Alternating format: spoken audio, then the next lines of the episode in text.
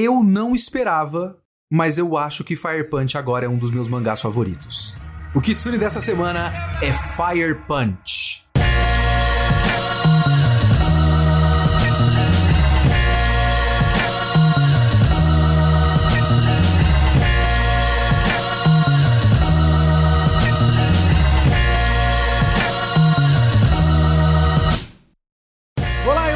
Leonardo Kitsune e o Kitsune da Semana é o meu podcast semanal para eu falar do que eu quiser, do jeito que eu quiser. A ideia é que toda semana tem uma review nova. Pode ser de anime, mangá, filme, literatura. Se eu li, se eu assisti, se eu joguei e eu quero falar, então é aqui que eu vou falar. Você pode acompanhar a gravação do podcast na Twitch da Geek Here, a casa do Kitsune da semana. É twitch.tv barra Geek Here. Você pode comentar no site www.geekhere.com.br, faça sua conta e coloque comentário, ou manda o seu e-mail para leo.kitsune@geekhere.com.br.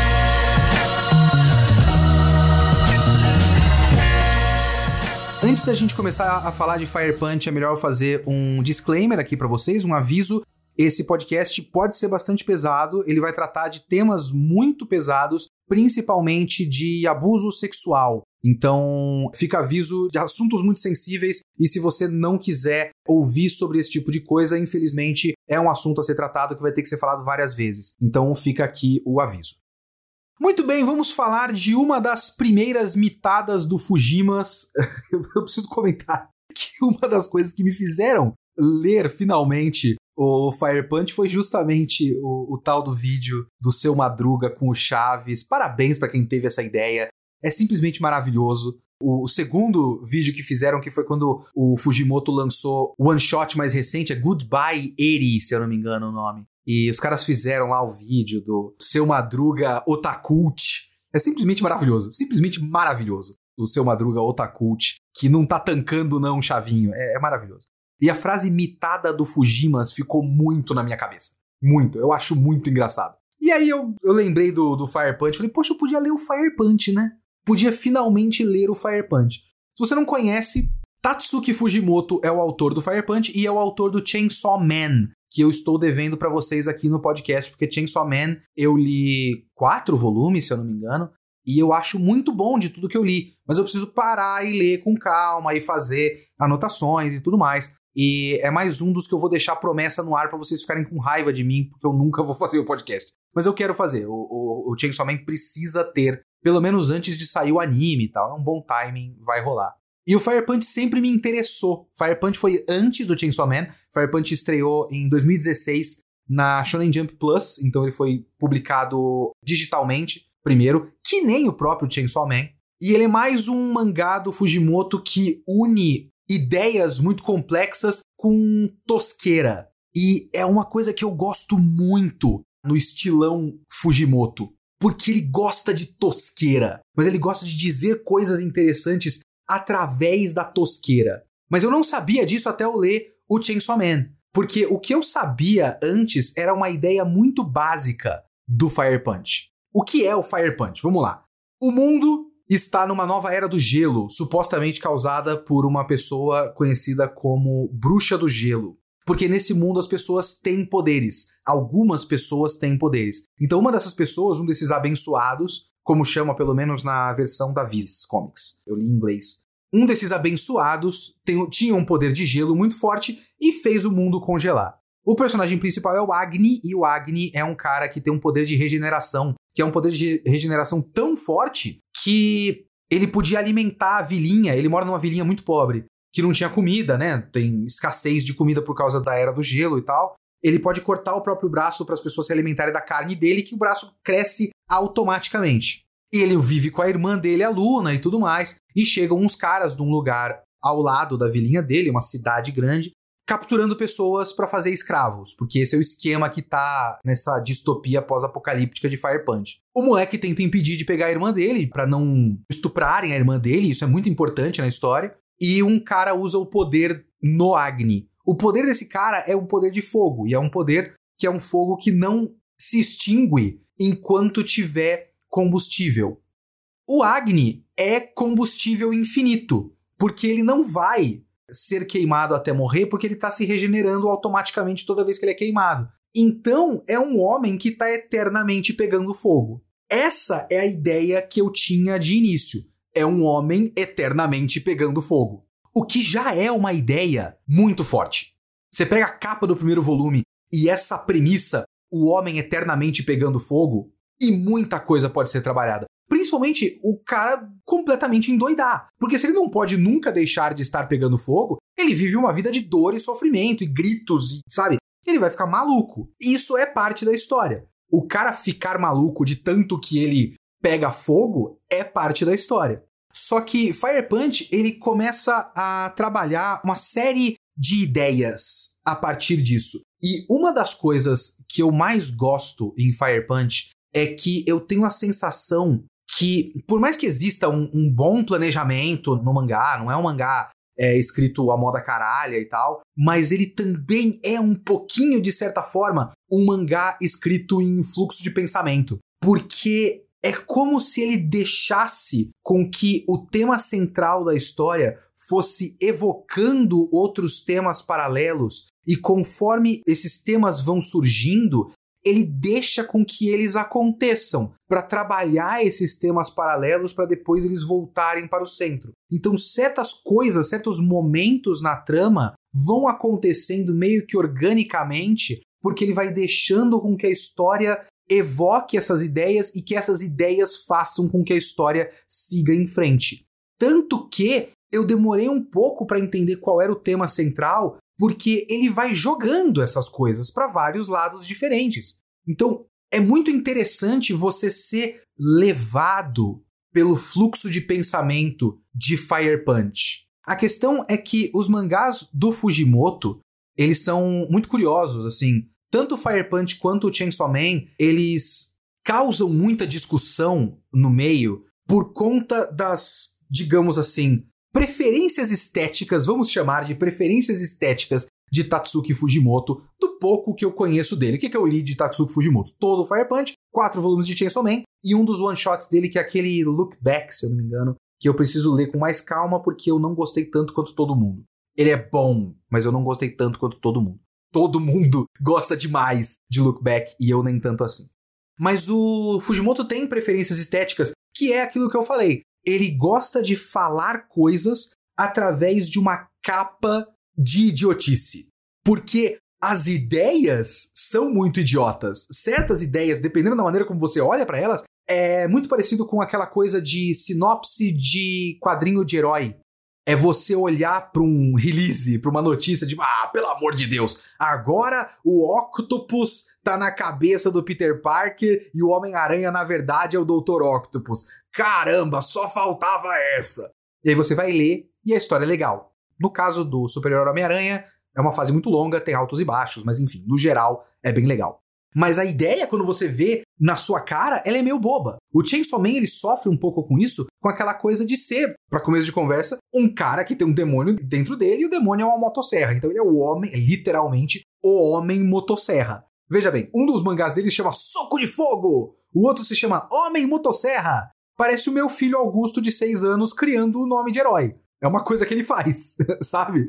Eu criei o Homem Cadeira Vermelha. Ele viu uma cadeira vermelha, ele cria o Homem Cadeira Vermelha. O Homem Motosserra é muito isso. E aí você pega o mangá e na superfície é o Homem Motosserra, que é um cara que só quer peito e comida. O que, sinceramente, eu entendo, inclusive. Mas parece bobo. Nossa, o cara só fala de peito, só fala de comida, ele é o homem motosserra. Bã, bã, bã. Parece um negócio meio bobo. Só que se você passar pela superfície da bobeira, você vai ver que tem coisas sendo ditas.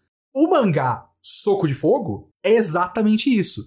inclusive, é muito interessante você pensar no fato de que essa questão da superfície, da aparência, é muito importante em Fire Punch. Mas eu também gosto do fato de que ele não tá só escondendo profundidade e um mangá cult e tudo mais atrás de um título bobo.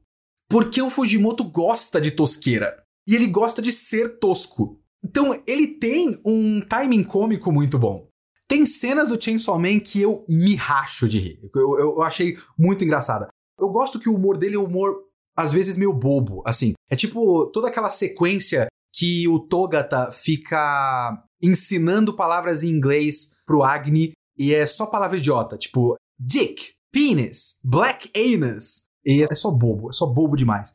Eu gosto muito da cena que tem uma luta em cima do caminhão, na neve, em alta velocidade e tudo mais. E aí o cara sobe e fala: Meu nome é. Eu esqueci o nome do cara. Meu nome é X. Eu sempre me apresento antes de matar alguém. E aí os caras que estão lutando contra ele. Fala mais alto, não ouvi porra nenhuma. E outro, fala mais alto, não ouvi porra nenhuma. E o cara, depois dos caras responderem, fala mais alto que eu não ouvi nada. Essa cena é muito boa. Nessa mesma luta, nessa mesma sequência, tem toda uma sequência de páginas que é do Togata dirigindo o caminhão, aí alguém dá um tiro na cabeça dele, ele desmaia com o tiro, o cara entra, ele vai lá, mata o cara, pega o cigarro, tenta achar o isqueiro, não acha o isqueiro, outra pessoa mata ele, ele desmaia, aí entra de novo, ele mata o cara, pega o isqueiro, opa, isqueiro! E é tipo uma sequência de quatro, cinco páginas só do mesmo ângulo, assim, e é Sabe quando você vê que o cara tem domínio não só de timing cômico, mas também de quadrinização e tal?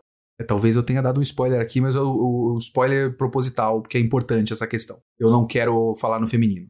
É muito bom. É, o timing cômico do Fire Punch é muito engraçado para mim. O Togata é um dos pilares disso, obviamente, mas eu também acho que o mangá ele vai ficando menos engraçado com o tempo. Ele vai deixando a comédia de lado conforme ele vai passando. Mas também é um mangá muito enxuto, né? É um mangá de oito volumes, tem uma narrativa muito fluida, é uma leitura muito fácil. É, o Chainsaw Man também, me parece, né, um dos grandes trunfos do Fujimas é ser um quadrinista muito bom que a leitura não é chata. E ele consegue, como eu falei, encadear ideias e essas ideias vão encadeando a trama. E por isso a narrativa vai ficando fluida porque ele tem muito aquele drive de causa e consequência que faz com que as coisas aconteçam na história a partir de consequências orgânicas do que está acontecendo na história e também porque ele vai encadeando tematicamente, ele vai fazendo com que os temas levem ao próximo passo. E eu acho que essa é uma das melhores coisas em Fire Punch, pelo menos. E é por isso que eu penso em Fire Punch dessa maneira que eu comentei no começo do episódio. Eu penso que ele foi sendo construído quase em fluxo de pensamento. Eu acho que essa é uma das coisas mais interessantes do mangá. Essa é a minha interpretação, eu não tô falando que foi feito dessa maneira, mas me dá a sensação de. Se vocês já leram alguma coisa em fluxo de pensamento, a sensação para mim é próxima. Pelo menos estruturalmente, ela é próxima. Obviamente que o Fujimoto não é a Virginia Woolf, mas pelo menos estruturalmente me passa uma sensação muito próxima. Mas o que, que eu quero dizer com isso? A minha experiência com Fire Punch foi uma experiência de ir mais ou menos montando o quebra-cabeça do que ele estava querendo dizer conforme a história foi passando e depois ter um estalo. Eu gosto muito de ter esse estalo. Vocês me conhecem, vocês devem saber do que eu quero dizer. Eu já comentei muito sobre isso, sobre a minha abordagem para tentar pensar na crítica e do meu dilema interno com essas coisas. E não tem jeito, eu acabo instintivamente fazendo esse exercício de tentar entender o quebra-cabeça da coisa, porque eu gosto do momento do estalo. E quando eu tive o estalo em Fire Punch, e quando eu comecei a perceber que ele não estava só jogando ideias a esmo, ele estava jogando todas as ideias que não só estão relacionadas com o tema central, como eles vão voltar para o tema central inevitavelmente. Porque vamos lá, ele tem uma coisa de início, que é a questão do combustível, que tem a ver com a ideia de o que nos move, o que nos motiva a viver.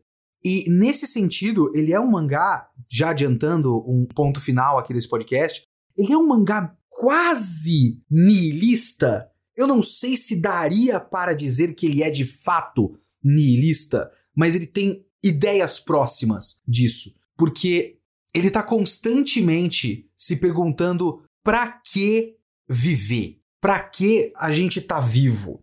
Por que o Agni vive? Porque viver é um peso muito grande para ele.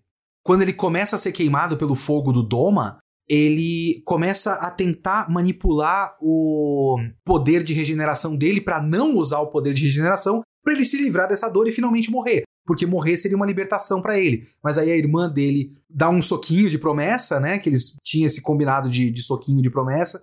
E enquanto ela tá quase morrendo, pegando fogo, ela bate na mão dele e fala viva. E aí ele fica com esse peso de viver. Só que esse negócio do combustível também é uma metáfora que se comunica com a ideia de lenha. Porque as pessoas são chamadas de lenha por quem tem poder.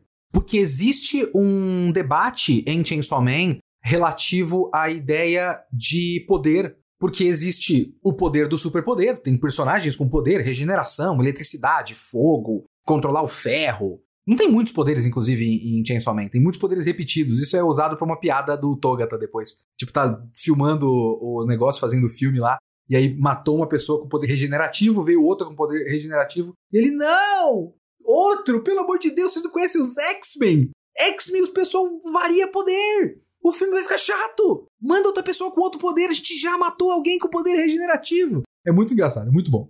Mas tem esse tipo de poder e tem o poder real, o poder de controlar outras pessoas. Quando eles são invadidos no começo da história, eles são invadidos com pessoas que têm esse poder sobre outras pessoas. São um grupo de pessoas com, por exemplo, poderio militar, com tanques e carros e helicópteros e tudo mais, e soldados, e uma estrutura. Você tem esse vilarejo do Agni que não tem nem comida, e outras pessoas que vêm com coisas. E eles sequestram pessoas para virar escravas, e a gente vai ver muito cedo na história o que acontece naquela cidade de Behemdorg, que eles usam pessoas como combustível mesmo, como lenha.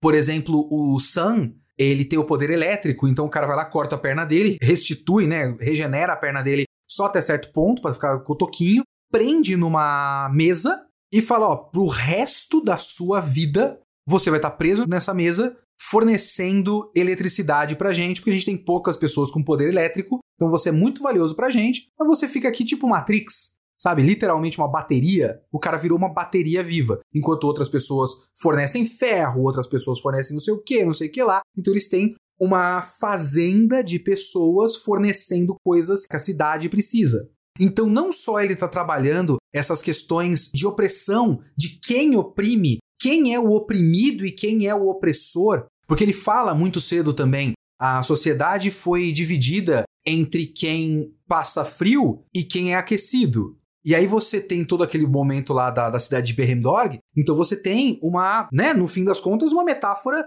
pro capitalismo, uma metáfora pra, olha só, militei, hein? Veja bem. Ha! Lacrei demais agora. Porque são pessoas sendo literalmente exploradas por um sistema. São pessoas privadas da sua humanidade e usadas apenas como combustível da roda que gira a sociedade, que gira o sistema todo. Então, tem pessoas que podem viver num prédio com aquecimento e tudo mais, nesse mundo pós-apocalíptico de Era do Gelo. Essas pessoas só podem viver no privilégio de não passar frio porque outras pessoas estão literalmente servindo de combustível para esse calor que elas podem sentir. São pessoas usadas como ferramentas, pessoas literalmente usadas como engrenagens do sistema. E é engraçado porque Fire Punch não é sutil. E é uma das coisas que me irrita um pouco quando começa essa discussão de ah, porque não tem nenhuma profundidade, não sei o quê. Talvez seja essa questão de as coisas estarem na superfície. Ele não tá querendo esconder, não tá querendo o tempo todo ocultar a mensagem por trás de camadas e mais camadas de metáfora e tudo mais. Ele literalmente colocou pessoas amarradas numa mesa com a sua energia vital sendo sugada para que outras pessoas possam ter o privilégio de não passar frio quase nem é uma metáfora. Ele é literal. Ele está dizendo coisas na sua cara. Olha aqui, pelo amor de Deus, entenda o que eu estou querendo dizer para você. Mas talvez as pessoas achem que não é profundo porque não é sutil. E talvez sutileza seja superestimada de vez em quando. É bom a gente ter um pouco de na sua cara, sabe? Fire Punch, nesse sentido, é muito próximo do Expresso do Amanhã, por exemplo. A versão filme que eu vi, né? Eu não vi o quadrinho e nem o seriado da Netflix. Mas o filme, que é ótimo, inclusive também é muito na sua cara. Todas as metáforas estão ali na sua cara, sabe? Não, não tem nenhuma sutileza. E o Fire Punch, pra mim, é muito próximo do Expresso da Manhã. Só que aí ele vai lá e manda outra ideia por cima. Que é quando chega nesse momento a Togata com a câmera na mão, falando que vai filmar o Agni. Porque o Agni é claramente um protagonista. Ele é um homem pegando fogo. É muito engraçado quando ele começa a fazer essa metalinguagem do Fire Punch. Porque uma das coisas que me fizeram ler Fire Punch foi ver a ideia básica da história e a capa e falar: caramba, é um cara pegando fogo.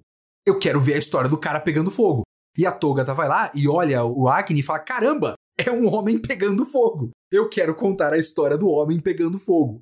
E é aí que ele começa a trabalhar umas outras ideias sobre a nossa relação com a ficção e principalmente a nossa relação com a violência na ficção. Eu acho esse um aspecto muito interessante do Fire Punch, porque a Togata tá filmando toda aquela violência e ela tá desumanizando as pessoas que ela tá filmando também. Então tem isso.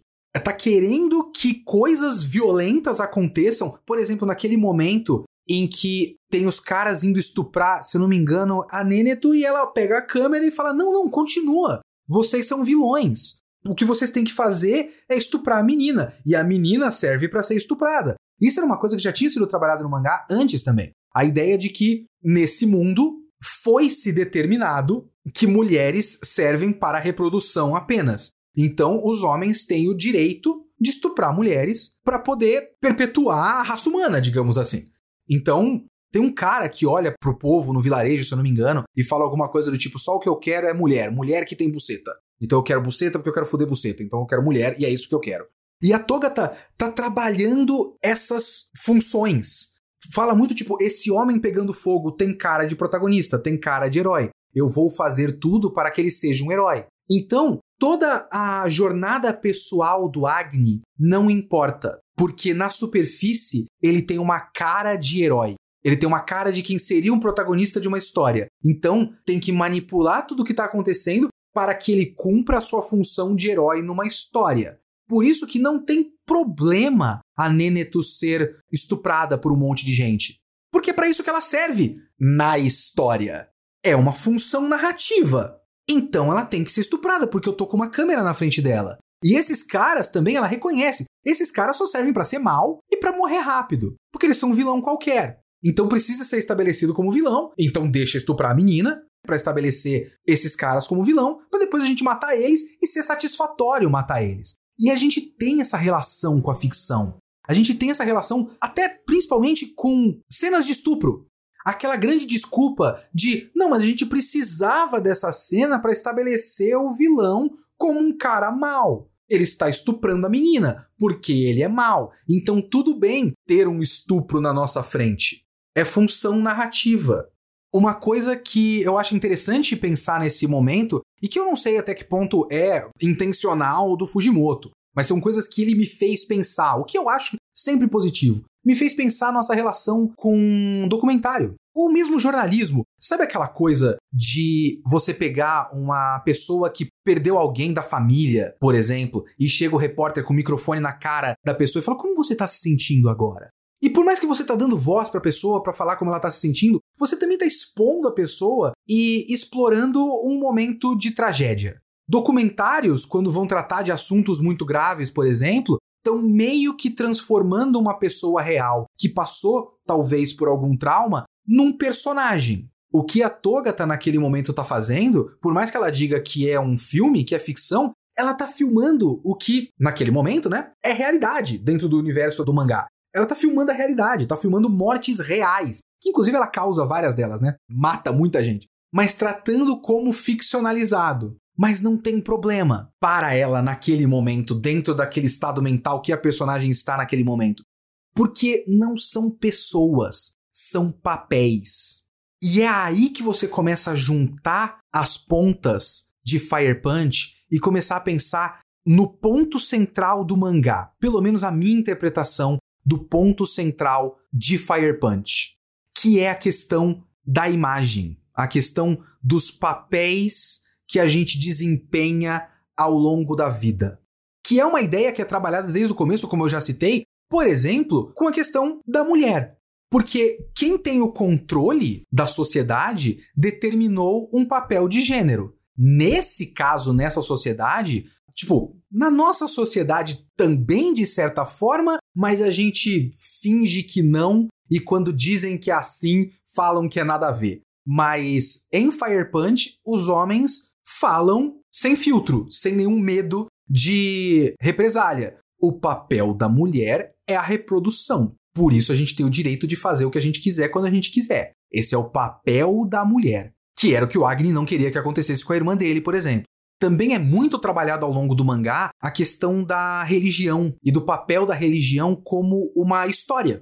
A religião é uma ficção. Boa parte das coisas que acontecem ao longo desse mangá são basicamente pessoas cumprindo papéis, porque naquela conjuntura social é importante que eles desempenhem esses papéis para que as coisas continuem acontecendo. A personagem da Judah, como será que pronuncia esse nome? Yuda? Não sei. Judá. Judá. Chama de Judá com acento agudo aqui.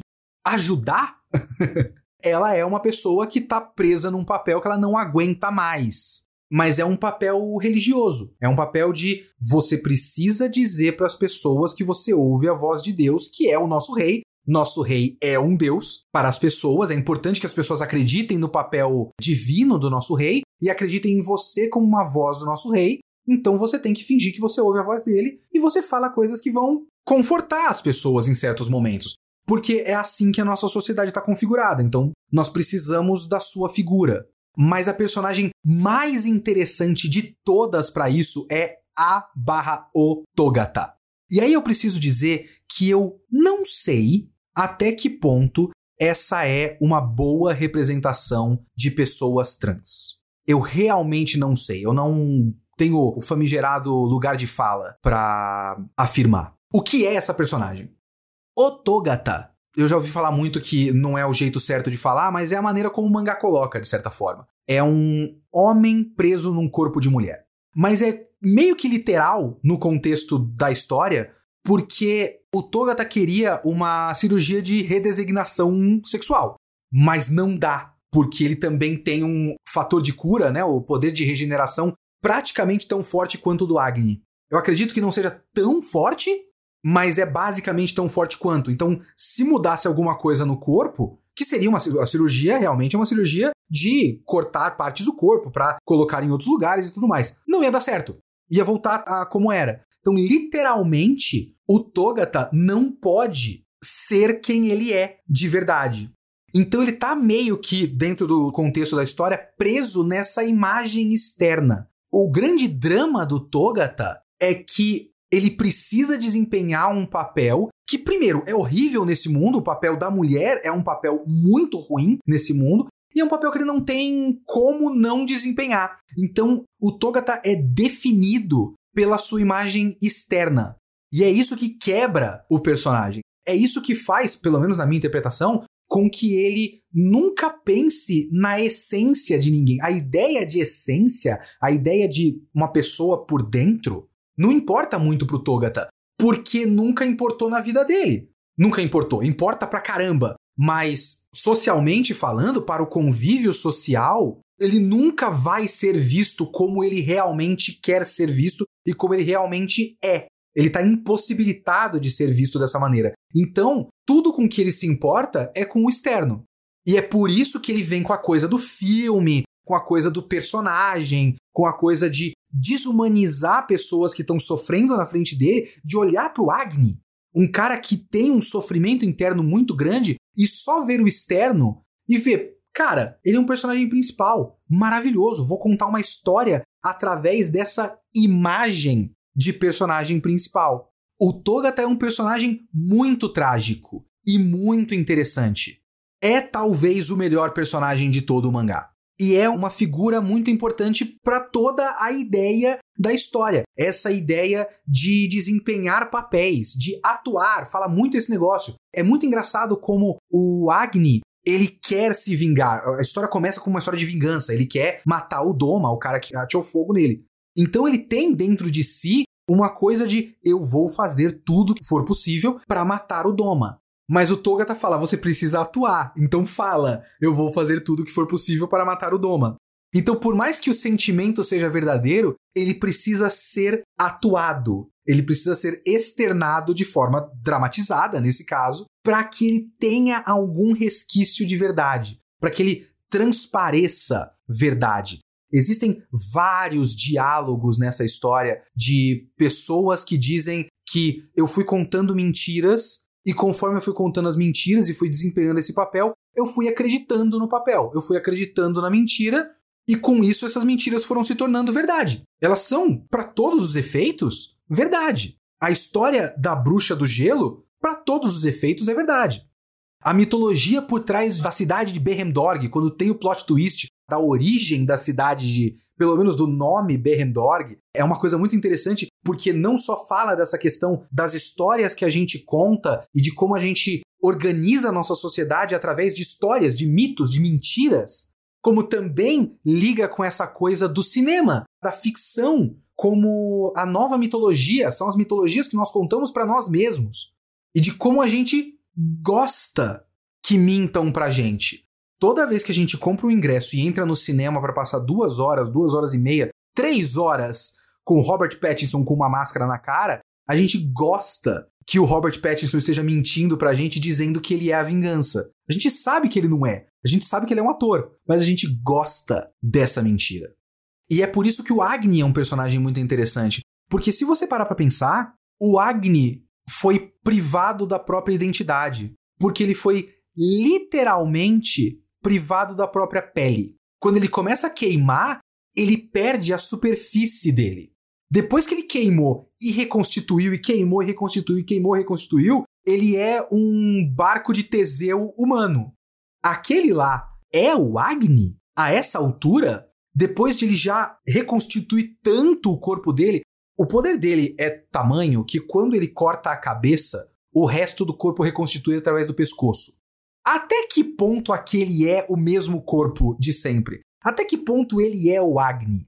E é por isso, e junto também com um detalhe de lógica interna da história que eu acho muito inteligente, que é ele não cresceu de verdade, ele não amadureceu, porque ele passou o tempo todo tendo que lidar com essa dor. Então a cabeça dele não consegue lidar com pensamentos muito complexos, porque ele está eternamente sendo martelado por dor excruciante.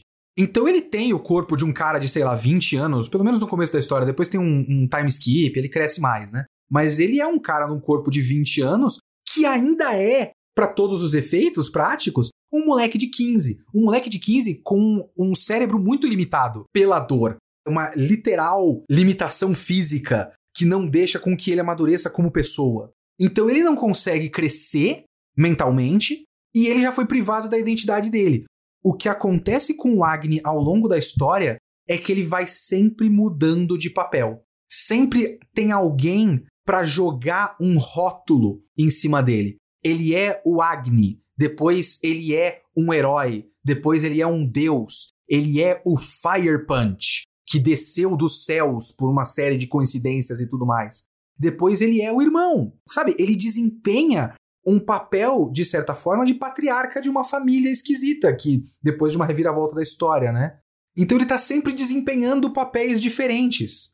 E dependendo do papel que ele está desempenhando, ele é tanto um salvador quanto um monstro. E esses papéis dependem de quem está contando a história, de qual é o ponto de vista de quem está contando a história. Quem sofreu as ações dele? Porque ele salva muitas pessoas, mas ele também mata muitas pessoas, direta ou indiretamente. Quando jogam ele num prédio e ele ateia fogo no prédio inteiro involuntariamente, ele tem aquele momento que ele pergunta e o Togata fala 10 mil, 10 mil pessoas. Vamos, vamos chutar 10 mil, acho que você matou as 10 mil pessoas. Ele talvez tenha matado 10 mil pessoas. Ele dizimou uma cidade inteira. Dependendo do ponto de vista de onde você está nessa história, o Agni pode tanto ser um herói quanto ser um vilão. Ele pode tanto ser um demônio. E tem esses, esses quadros assim, mais uma vez, o Fujimoto não é sutil. Você tem a imagem do Agni e um quadro de uma pessoa falando, ele é um deus, e outra pessoa falando, ele é um demônio. Tá ali, na sua cara, sabe? E ele tem uns quadros muito inteligentes, muito bonitos. Não são sutis, mas eu acho muito bonitos. Por exemplo, quando o Agni tá com uma faca na lateral da cabeça dele e ele corta o rosto dele. Então, naquele momento, ele meio que decidiu deixar para lá o Agni. Não sou mais o Agni. Então ele literalmente corta a máscara do rosto de Agni na frente dele. O momento que ele passa a mão no rosto e queima o rosto inteiro, porque ele consegue mais ou menos manipular ali pra parte da cabeça dele não pegar fogo, pra ele não ficar eternamente sem conseguir pensar. Então ele tem metade do rosto dele inteiro, boca, nariz, orelha, mas ele passa a mão no rosto inteiro para o rosto inteiro tá pegando fogo. Naquele momento ele é o Fire Punch. E é tudo essas imagens de máscaras, de superfície. Tipo, quando ele muda de rosto, ele é outra pessoa. Muito da trama de Fire Punch começa por essa questão de imagem. É ele olhar pra Judá, pra Judah, e pensar: não, você tem que ser a minha irmã porque o seu rosto é igual ao dela. Então é óbvio que você é a minha irmã. Lá pro final, quando o Sam olha pro Agni todo pegando fogo, sem aquela parte do rosto inteiro, né, do rosto humano, normalmente, boa parte da história a gente vê ele com um olho pegando fogo só. Quando o Sam revê o Agni, ele tá com a cabeça inteira pegando fogo. Ele fala: Não, você não pode ser o Lord Agni, porque a sua cara é diferente. Você é outra pessoa. Claramente é o Agni, mas ele não quer acreditar, porque ele tem uma imagem muito específica do Agni. Então é toda uma história em volta do fato de que a gente desempenha papéis, coloca máscaras, manipula a nossa identidade, manipula a nossa narrativa.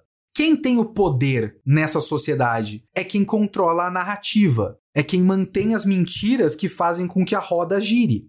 E é aí que eu vou entrar na minha interpretação do final de Fire Punch. Então, se você não leu o final, pare esse podcast agora ou passe para o tempo 46 minutos e 14 segundos. Apesar que explicar o final sou eu sendo gentil comigo mesmo. Eu não sei se eu consigo explicar esse final, veja bem. Eu consigo explicar o que eu tiro dele, mas o funcionamento prático, não vou dizer que eu entendo completamente não. Eu vou dizer, por exemplo, que a minha interpretação é que a Judah realmente é a Luna. Essa é a minha interpretação dessa história. Porque ela fala que tá viva há muitos anos e ela tem essa coisa de meio que resetar, né? Ela consegue resetar o poder do Agni, o poder dela. Tem um momento que ela mentalmente regride para o estado de uma criança. Não é difícil imaginar que em algum ponto ela tenha se resetado e feito o papel de irmã do Agni pequenininha quando o Agni era moleque lá no começo da história. É uma possibilidade que eu levanto, talvez a timeline da coisa não bata, porque ela precisaria estar lá em Berremdorg simultaneamente, então talvez as coisas não batam, né? Porque ela tinha um papel muito importante politicamente dentro de Berremdorg e não me parece que ela desempenha esse papel político há quatro anos. Parece que é mais tempo. Então talvez não seja. Mas talvez seja. Eu acho que a possibilidade de ela de fato ter sido aluna quando criança é real. Por outro lado, se ela não é, parte da ideia do mangá é que tanto faz. Ela desempenhou o papel de Luna para o Agni por muito tempo, no trecho final da história. E aí você tem toda aquela história de que tem um lore em Fire Punch de a sociedade avançada do passado, toda a humanidade ficou homogeneizada, né? Todos eram a mesma pessoa. Tanto é que a tal bruxa do gelo era uma menina igual a Luna e igual a Judah. Falou que nós somos os únicos remanescentes do povo evoluído anterior que tinha acesso a todos, todas as bênçãos, todos os poderes. Só essas duas têm, né? A tal bruxa do gelo e a Judah. E o que ela quer é reaquecer a Terra para resetar a Terra. Tem todo um papo dessa pessoa sobre Star Wars, que é mais uma. Eu tenho uma interpretação disso? Não exatamente. É o Fujimoto sendo tosco. E também sendo meio que tipo. As pessoas às vezes só têm motivos. Esse é o motivo dessa pessoa. É isso que essa pessoa diz para si mesma. Eu quero resetar a Terra porque Star Wars terminou num cliffhanger, então eu preciso de uma sociedade que a gente possa ter uma continuação de Star Wars. Por quê? Porque narrativas são importantes. As histórias que nós contamos para nós mesmos são importantes para nós. E a gente precisa de alguma coisa para seguir em frente. Algum combustível. Isso é um combustível. Mas para reaquecer a Terra tem todo um bagulho de fazer com que a Dilda vire uma árvore que vai sugar toda a vida de todos os seres da Terra e se ligar com outros planetas, porque o resto da humanidade se espalhou pelos outros planetas também, então vai sugar toda a energia da vida e aí com o tempo a Terra vai reaquecer. É uma doideira da porra. É um bagulho que eu não sei explicar na prática. É. Fujimoto é doido. O Fujimoto é doido. Mas tem isso, ok? Tem isso. O funcionamento prático disso importa para mim? Não. nem um pouco. Mas é uma longa maneira, bizarra maneira de fazer chegar no ponto que ele quer chegar. Qual é o ponto que ele quer chegar? Todo aquele trecho final da Judah na árvore cósmica no espaço é um trecho que eu acho, eu acho muito bonito, sinceramente, e é um longo discurso de milênios passando, milênios passando, milênios passando, onde ela vai lentamente, gradualmente perdendo qualquer memória de identidade própria. Qual é o meu nome, o que eu fazia, por que eu estou fazendo isso. Eu estou fazendo tudo isso pela felicidade de uma pessoa e eu não entendo exatamente por que eu estou fazendo isso, porque foi necessário milênios para que tanto a Judah e mais tarde o Agni se desvencilhassem das identidades deles, que eles perdessem as amarras dos papéis que eles desempenharam antes. Tanto é que é, é, é muito interessante até que o Agni tenha sido meio que revivido sem memória e desempenhado o papel de Sun, porque a Neneto faz uma sociedade nova, né? E o Sun é, morre, mas esse Agni resetado fica com o nome de Sun, como se fosse a reencarnação, entre aspas, do, do Sun. Então ele cumpre o papel de Sun, enquanto a Judah tinha cumprido o papel de Luna. Muitos e muitos milênios e milênios e milênios depois, tudo isso foi deixado para trás. Todas as coisas que a Judah fez de errado foram deixadas para trás. Todas as coisas que o Agni fez de errado foram deixadas para trás. Porque esses papéis sociais, essas máscaras, essas histórias que a gente conta uns pros outros, elas são tão fortes, são amarras tão pesadas que foi necessário milênios para eles se desvencilharem disso, para que eles pudessem se juntar novamente no cosmo, totalmente livres de tudo que aconteceu antes e finalmente poderem ser felizes juntos e morrer. Eu acho irônico até o fato de, no fim das contas, eles ainda meio que desempenharem papéis, porque eles desempenham o papel de Sol e Lua. É o Sun e a Luna. Eles são o Sol e a Lua de uma nova gênese, talvez, de um reset em todo o cosmo. Mas eles conseguiram se livrar de todos os outros papéis e ficar só com esses papéis polarizados, completamente vagos de Sol e Lua, e aí finalmente poder se abraçar e morrer. Muito bonita a cena deles no cinema. Porque quando a gente morre, como o Togata disse, você vai pro cinema. Você vai pra uma sala de cinema, compra pipoca, senta no negócio e vê um filme muito bom para todo sempre você fica eternamente vendo uma história que te satisfaça. E eu acho muito bonito, mas eu também acho muito triste, porque existe uma interpretação final para isso. Porque a pergunta que Fire Punch faz lá no começo é a questão do que nos move. Qual é o nosso combustível? O que faz a gente fazer o que a gente faz na vida? E no fim, talvez a única resposta possível para isso seja a única coisa que compele a gente a seguir em frente são os papéis que a gente desempenha, são prisões que a gente cria para nós mesmos. A única felicidade real que a gente pode ter é quando a gente se livrar de todos esses papéis, todas essas prisões que todos nós criamos através dessas ficções que a gente cria, essas histórias que a gente cria para nós mesmos. Eles só conseguiram a felicidade, só conseguiram viver o amor que eles têm um pelo outro depois de perder tudo isso depois de deixar tudo isso para trás. Porque quando eles não tinham mais nenhum papel para desempenhar, eles morreram. Então, sem nada para cumprir, sem nenhum papel a cumprir, só o que resta pra gente é morrer. Só o que resta pra gente é deixar de existir. Nossa existência, para todos os efeitos, ela é efetivamente uma existência social, uma existência para fora de nós mesmos. Que é uma coisa que eu tenho para mim, que eu penso há muito tempo. Uma coisa que eu, que eu tenho desde que eu vi uma aula de uma matéria na faculdade de letras, que era uma matéria especificamente sobre Machado de Assis. E eu lembro de uma professora, a professora dessa matéria, falando que tem isso, a literatura do Machado de Assis, ela pensa muito nisso, ela pensa que essência é uma bobagem. Que essencialmente a nossa vida é uma vida social. A gente vive para fora. Então não importa que eu seja uma boa pessoa. Se eu sou uma boa pessoa, entre aspas, por dentro, mas faço coisas ruins, eu sou efetivamente uma pessoa ruim. E isso é uma coisa que ficou muito comigo. E aí eu comecei a ligar, obviamente, como sempre, com Evangelion e com essa questão de até que ponto o eu que existe no outro não é o meu eu na prática, porque não importa o que eu ache que é o meu eu, se o meu eu que existe no outro é ruim, para aquela pessoa a experiência de estar comigo é uma experiência ruim. Então, tanto faz que eu sei que eu sou legal, que eu não sou aquilo que aquela pessoa pensa. Para aquela pessoa, eu sou aquilo que ela pensa na prática, sabe? Então, são coisas que eu penso há muito tempo e por isso que eu me conectei muito com o Fire Punch.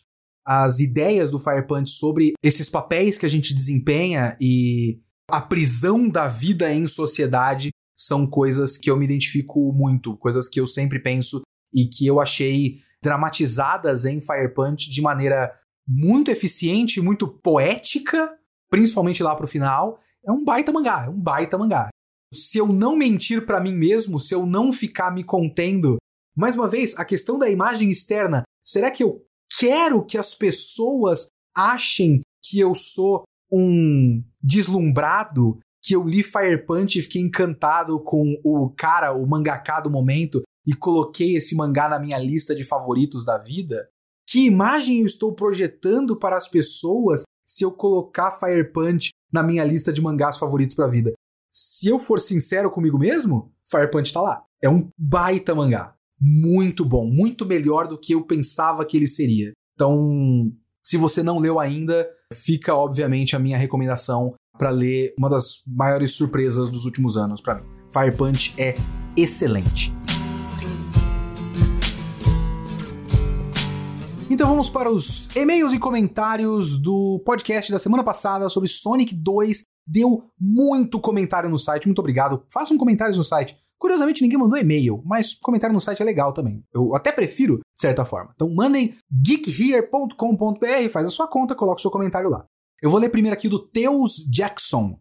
Me chamo Matheus, tenho 27 anos, sou do Rio de Janeiro. Antes de começar, quero dizer que estou escrevendo esse comentário no dia seguinte que eu ouvi o podcast, então algumas coisas eu posso ter esquecido do que eu queria falar ou que você falou. Eu, diferente de você, cresci com o Mega Drive e jogando Sonic a cada 5 minutos de filme. Era um ia lá referência ao jogo X na fase tal, fazendo com que o filme fosse mais um caça-palavras que um filme para ver a história. E isso eu achei muito bom, porque o que eu percebi é que o filme foi feito basicamente para ser assim, para fãs como eu que vão ficar apontando para a tela falando as referências e para as crianças porque tem um monte de bichinhos bonitinhos. Você se pergunta em uma parte do porquê ser um Isekai reverso, e Sonic já tem no histórico com Isekai reverso com o anime Sonic X, que em vez do Sonic aparecer em uma cidade pequena que se chama Green Hills, ele aparece na mansão de um menino filho de uns famosos de Hollywood ou algo do tipo. Só muda a relação que em vez do Sonic ser filho de um casal, ele está mais para um irmão mais velho que ensina umas paradas legal pro garoto. Quando eu digo que eu não entendo, Matheus, por que esse negócio de ser um Isekai reverso, é principalmente no sentido de por que um Isekai reverso pro primeiro filme do Sonic. Porque veja bem, pega Batman. Existe um histórico, por exemplo, do Batman ter uma versão onde ele é um investigador no século, sei lá, 18, 19, investigando o Jack o Estripador em Londres. Existe esse histórico do Batman. Mas se você for adaptar o Batman para o cinema e nunca teve nenhum filme do Batman no cinema, você não vai fazer essa história. Você vai fazer a história básica.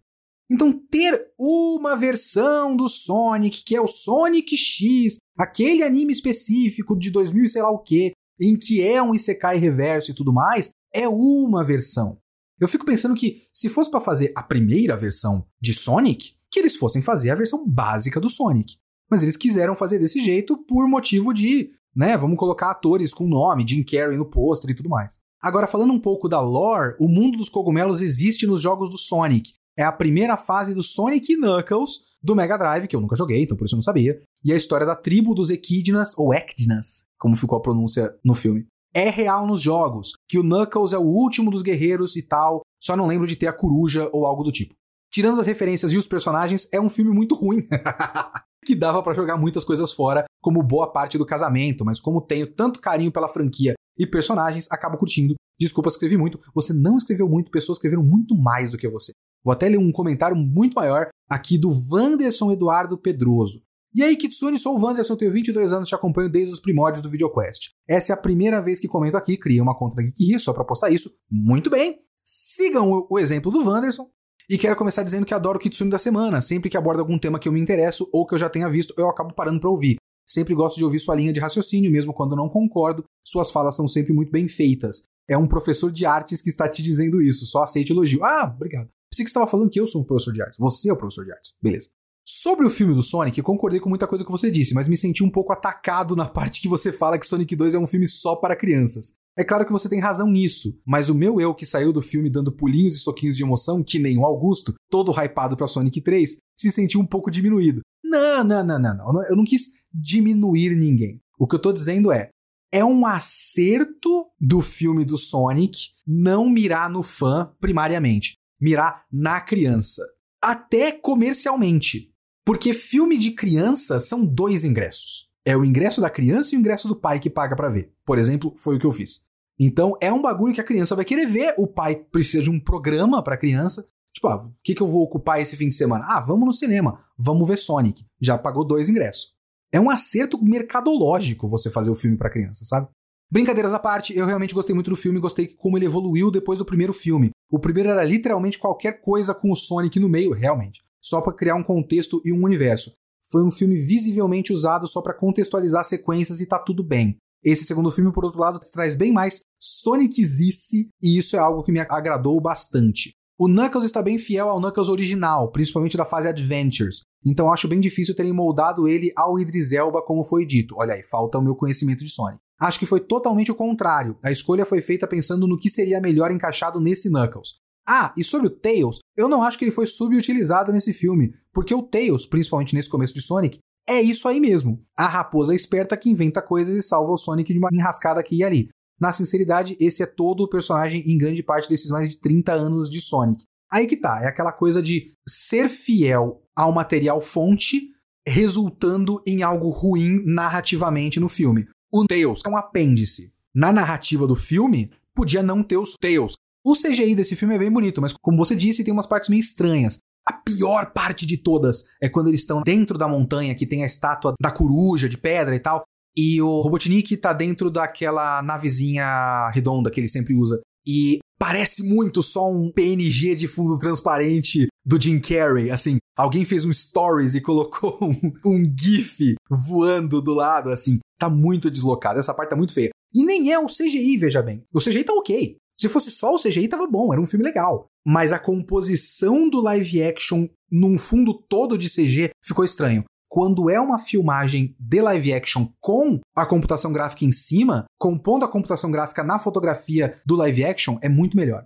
Continuando o comentário. Esse filme me deu uns pensamentos, nossa, esse Sonic Tails aí tá feio nessa coisa, que eu não tive no primeiro filme, por exemplo. E eu tenho a leve sensação de gostar um pouco mais dos designs do Sonic e Tails do primeiro filme, mas teria que reassistir para ter certeza. Teve mudança? Aí eu realmente não sei. Eu adorei como esse filme não se deu ao trabalho de explicar muita coisa e só seguiu a fórmula de ir do ponto A ao ponto B, porque isso é basicamente qualquer jogo do Sonic desde os anos 90. Quase tudo que tentou fugir disso deu absurdamente errado. E eu fico feliz que o filme ficou no arroz com feijão, que tá mais que bom. Entretanto, eu gosto também do carinho, ou medo de fracasso, que eles adaptaram os jogos clássicos. Ficou bem filme Marvel. Tá totalmente diferente, mas todas as batidas da história estão lá. Fica aquele filme em que caçar referências não fica só nas referências, mas também em achar aquelas interseções de narrativa entre o original e o filme. Que é muito o que o Matheus falou no comentário anterior também. Eu gosto também da ideia de secar reverso desse filme, porque é algo bem Sonic. Fala do, do, Sonic X aqui, o Sonic X. Traz uma vibe Sonic X bem legal, que eu pessoalmente gostei muito. Aliás, apresente Sonic X para o Augusto, ele muito provavelmente vai adorar. É a mesma ideia. Sonic e amigos, Eggman incluso, são mandados para o nosso mundo e causam diversas confusões o Augusto está assistindo o desenho do Sonic Boom de vez em quando. O desenho do Sonic Boom é muito próximo desses desenhos mais recentes. Sei lá, ele é um, um espírito Gumball Capitão Cueca em ritmo. Obviamente, Gumball é genial. E o Sonic Boom é menos irritante do que o Capitão Cueca. Mas ele tem mais essa proximidade. Eu tenho a sensação que o Sonic X tem um ritmo de narrativa diferente, um ritmo de narrativa de anime que o Augusto não está acostumado ainda, inclusive. Se o Augusto não tiver jogado nenhum jogo do Sonic, não jogou, ele tem 6 anos.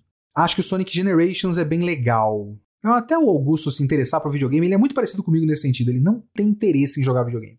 Espero que isso não tenha ficado confuso e espalhado. Tô escrevendo assim que terminei o podcast para as ideias não irem embora da cachola. Ótimo podcast, como sempre. Muito obrigado, Wanderson. Não ficou, não, fica tranquilo. Mas eu preciso ler aqui um comentário do Edson Bastos. Olha só, críticas, críticas contundentes aqui tens uma visão tristemente condescendente sobre o público infantil e sobre obras infantis. Prova disso é que tu fez carreira criticando Kimetsus e Blitz, sem precisar usar o fato de tu ser um adulto, deles serem para adolescentes e de terem deixado vários adolescentes eufóricos como critério. Mas em Sonic 2 tu usa. E é esse tipo de condescendência crítica que faz com que filmes medíocres, que subestimam a inteligência dos pequenos em nome de uma diversão fácil, continuem sendo feitos e continuem faturando boladas e boladas. Afinal, são para crianças. Não precisam ser bom cinema, só bom produto. Não sei se eu concordo com você nisso aí, porque você está criticando eu, então obviamente a gente não vai concordar, né? É assim que funciona. Apesar de eu concordar com muitas coisas. Eu entendo o que você quer dizer aqui, e eu, eu concordo com uma parte final, que é esse negócio de não precisar ser bom é uma coisa que o cinema infantil muitas vezes pensa. A gente pode fazer qualquer bosta. Parte do que eu acho de Sonic 2 é próximo disso, e é isso que eu falei um pouco também no podcast. Parte da narrativa dele é uma narrativa que só pensa em deve estar chato, vamos fazer uma cena de ação porque as crianças vão ficar entediadas. Me parece que a narrativa de Sonic 2 pensa um pouco nisso, até porque eles estão realmente pensando em fazer um filme para crianças. Então eu entendo o que você quer dizer disso. Eu acho que você está querendo dizer que eu acho que tudo bem.